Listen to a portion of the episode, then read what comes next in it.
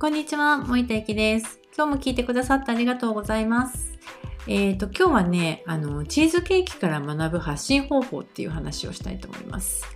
えっ、ー、と、ちょっと前のコロナの時期だったんですけど、皆さん見たことありますかね？あの、クラウドファンディングっていうのがね、コロナの頃、まあ今もやってますけど、あの、よくね、あの、記事になってた時代があったと思うんですけどその時に私がすごく気になってたものがあってそれが、えーとね、広尾にあるレストランですご、まあ、本当に有名なレストランで全然予約待ちがね多分1年2年とかそんなレベルのところなんですけどそこの方がやっぱりコロナで、えーと、一時期あの休業を余儀なくされてでその方たちがチーズケーキをクラウドファンディングしたんです。でチーズケーキってちょっと想像してみてください。だいたいこう1つ買うとまあ300円から500円とかね。で、ホールで買うとまあ5000円、3000円から5000円ぐらいがまあ相場だと思うんですよ。私たちも、私もケーキ屋さんとかにこう見に行くことはあるけど、立ち寄っても大体それぐらいの値段だと思うんです。で、このチーズケーキのクラウドファンディングももちろんワンホールでえっと、5000円が最初だったかな？だったと思うんですけどこれ最後にクラウドファンディングいくら集まったと思いますか？みんながコロナで自粛だ自粛だって言ってた時期です。お店ができなくなってみんな休業されてスタバもお休みしてデパートもお休みしてた頃です。その頃にこのチーズケーキのクラウドファンディングなんと8000万集まったんですよ。すごくないですか？チーズケーキで8000万っていうのもすごいなと思うんですけど私はもちろんねあのこのチーズケーキもあのちょっとね実は友達と一緒にシェアしてあの買ったことがあってで届いて見た時に何ていうの？なんかもう正座して食べますみたいな感じで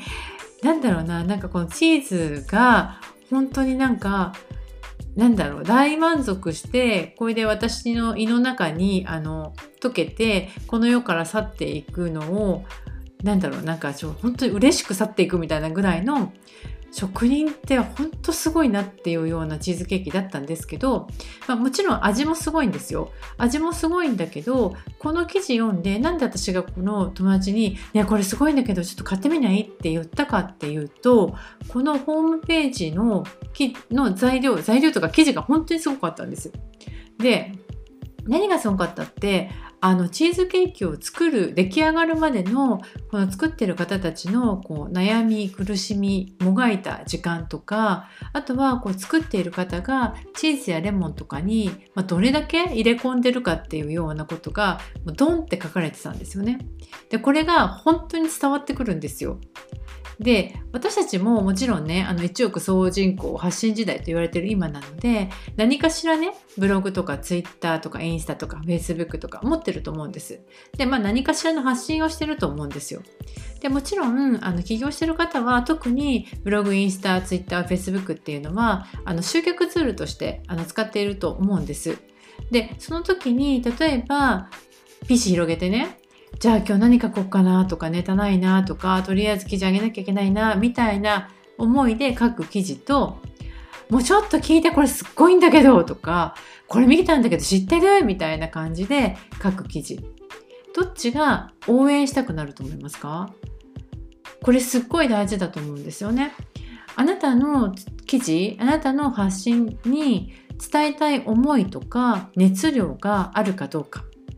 ここがあるかどうかで記事ってこう何て言うの命を吹き込まれるじゃないけどそんなことに変わってくんじゃないかなというふうに思います。